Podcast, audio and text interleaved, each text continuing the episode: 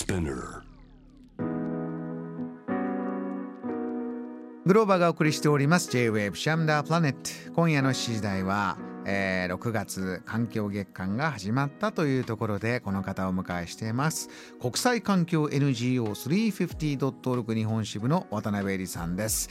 では、えー渡辺さんが今夜セレクトしてくれたニュースのヘッドライン。環境月間始まる6月5日は世界環境デーについて教えてください。はい、あのまさにあの J-WAVE さんも今日から環境月間ということで 読んでいただいてありがとうございますなんですけれどもあのグローバさんも冒頭でおっしゃってたように50年前1972年にあのストックホルムで国連人間環境会議が行われて、まあ、その翌年からこの、えっと、毎年そのこの6月5日が世界環境デーとしてイベントを行っていてで今年がちょうど50年にあたるんですよね。であのこの環境デーのテーマが毎年あるんですけどもあの今年のテーマ「あの Only One Earth」っていうあのたった一つの地球っていうのがタイトルなんですけども、えあのまあ、地球が現在直面する3つの危機っていうのを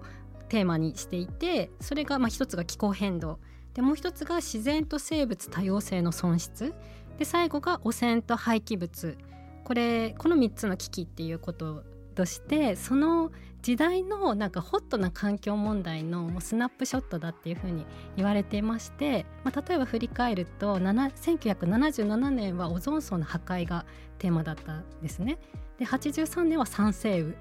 で、えー89年から気候変動っていうのも出てきていまして、で、まあ、こうやって移り変わっていってるんですよね。まあ、気候変動はあのもうこれから先も結構重要な人類の環境問題の中心にはなると思うんですけど、まあ、この89年ってじゃあどんな年なんだろうってちょっと振り返ってみるとあのよく、えっと、気候変動界隈で IPCC っていうあの科学者のあの政府間パネルっていう、まあ、世界中のあのあらゆる科学者の方々が集まってあの最新の科学についてあのそういった報告書を出して、まあ、毎年じゃないんですけどね報告書はあの数年に1回なんですが、あのはい。非常に気候変動対策を世界の各国が考える上で重要な科学的知見をあの出しているあの専門家会議があるんですけどその IPCC が1988年にできているんですね。なのであのここで89年があのこういったテーマになったのかなと思っていてでその翌年90年にその、まあ、条約が必要だろうっていうあのことが検討され始めてで92年にあのその気候変動枠組み条約が採択されて今に、まあ、ずっとつざつながっているっていう感じなんですよね。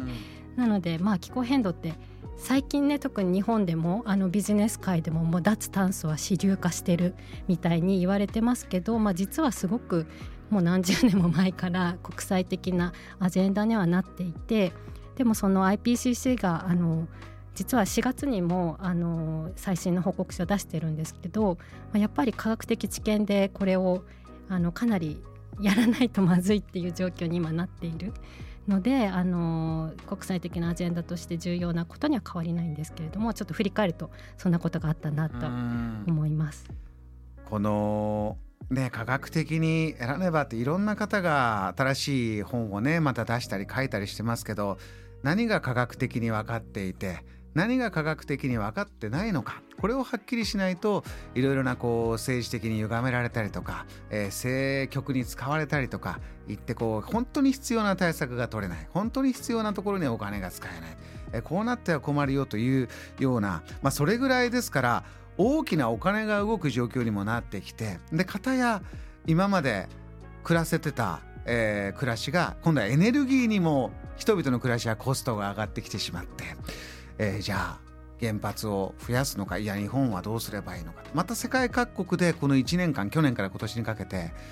えー、舵取りというのはどうですか？少し変化を見せてきてるんでしょうか？いかがでしょうか？そうですね。あの、まあ、直近で言いますとやはりウクライナ戦争による、まあ、あのその前からエネルギー価格が高騰していたっていうあの見方もあるんですけども、まあ、特にそのあとロシアへのあのロシアからのそういった化石燃料をあの絞っていこうっていうふうになってあの一部その他の国での増産などもあの見られていると思うんですけどもあのやはりこう気候変動対策をしなきゃいけないことは変わらないのであの今ここであの例えば新しい油田を開発してしまうとあのそれってもう何十年とかってあの気候に影響が及ぶわけでなのであのそれは気候の解決策にはならないっていうことははっきりその先ほどあの私が申し上げたような専門家の方々も言っていてあの世界のリーダーも言ってるんですね。なのであのそうですね直近あののエネルギー確保あの本当に直近直近のとは別にやっぱりクリーンエネルギーに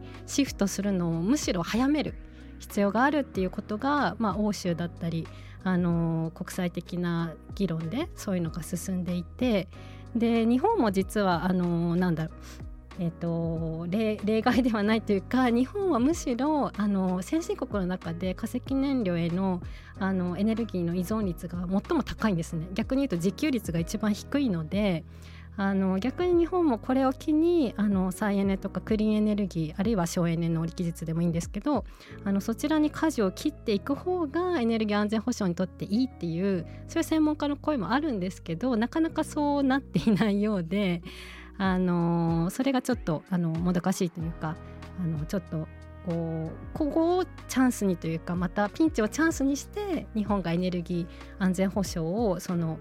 よりこうなんでしょうね。あの気候変動の解決と同時に進めていくってことをあのぜひやっていただきたいなというふうに思っています。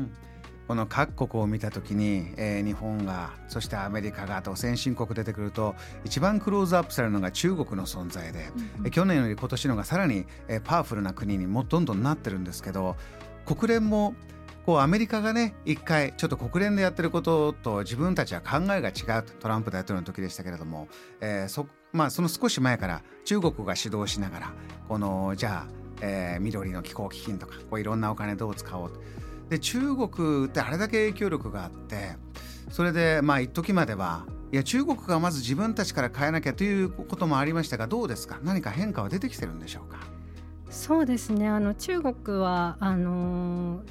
ネットゼロもあのコミットしているんですけどあの温室効果ガスの排出実質ゼロなんですけどあの中国はその再生可能エネルギーをかなりあの増やしていましてでそういったあの技術もすごく安く作れるようになっていてあの日本よりもその面ではずっと進んでいるんですよね。